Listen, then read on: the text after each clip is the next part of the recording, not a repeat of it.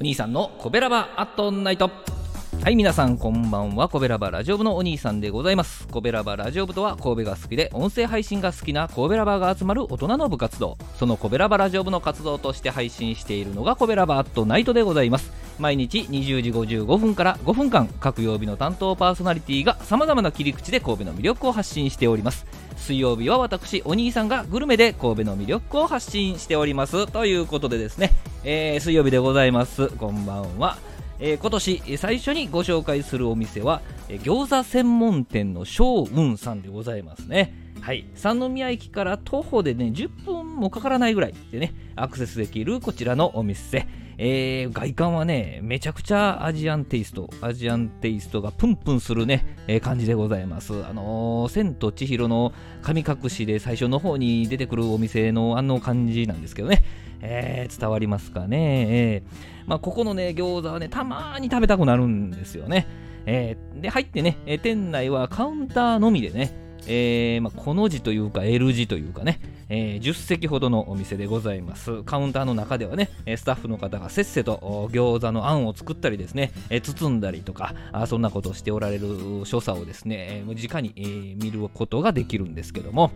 でね、えー、壁に、え、メニューがずらーっとね並んでますので注文するんですけどまず生ビールですね。はい、生ビールはキリンです。はい。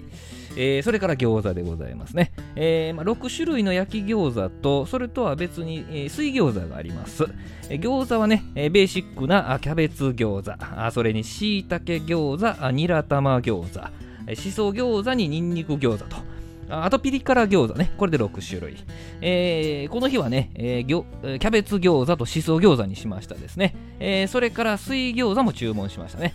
えー、私のおすすめは水餃子でございますね。えー、中身はあニラ玉餃子のあんなんですけども、えー、生地がね、微妙に違うんですよね。え厚めで、えもちもちっとしててね、はい、もちもち好きの人にはたまらないので、ぜひ頼みましょうね。はい、えー、お一人餃子2人前以上注文するのがルールとなってますので、えー、なので2人で行ったら4人前以上は頼まないといけないということですんでよろしくお願いします、えー、餃子が出来上がるまでの間はですねソンユーチ発音合ってるかどうかわかんないですけどソンユーチ、えー、別名ね、うまい鶏です。うまい鶏を注文して待つのがおすすめですね。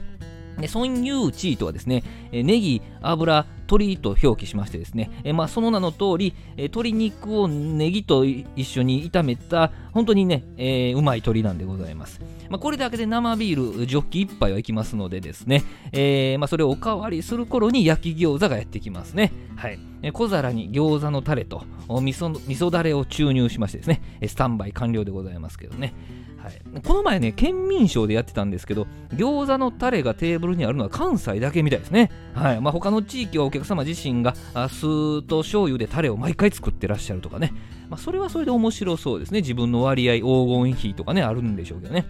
まあ、この辺りのお店はお店によって、えー、タレがちゃんとあってね餃子のタレがあってそれによって特徴がちゃいますので、えー、まあ、それはそれで楽しんでるわけでございます。で焼き餃子なんですけども、えー、まあ、どちらもねしっかり羽根付き餃子。もう羽というよりかは1枚の生地みたいなね、えー、そんなんがついてます。羽じゃないですねあれね。写真見てくださいね。はい。まあそんなんが広がってて、えキャベツ餃子はねしっかりとしたキャベツの歯ごたえと肉の味を感じることができまして薄い生地がね、まあ、サクッと軽い印象で、えパクパク食べられますね。でそれよりもっとさっぱりしてるのがしそ餃子です。しそのアクセントがよく効いてます。うんで、まあ、油をさっぱり流すような感じですよね。まあ、爽やかな後味。ね、食べ進んでる間に、まあ、こう、水餃子もやってくるんですけど、これがまたね、プリッとした可愛い見た目でね、えー、相変わらずもちっとした食感と、ニラ玉の美味しさがミックスされて、本当にね、おすすめの一品なんでございます。はい。まあ、締めにラーメンを食べることもできる珍しい餃子専門店なんですけどね、えー、この日は食べませんでした。はい。えー、営業時間がですね、17時、5時から22時、10時です。えー、定休日は日曜日でお支払い現金のみですね。はい。2024年最初の配信は餃子専門店ショーンさんでございました。えー、コベラバートナイト水曜日のお相手はお兄さんでございましたどうもありがとうございましたこの番組は褒める文化を推進するトロフィーの毛利マークの提供でお送りしました。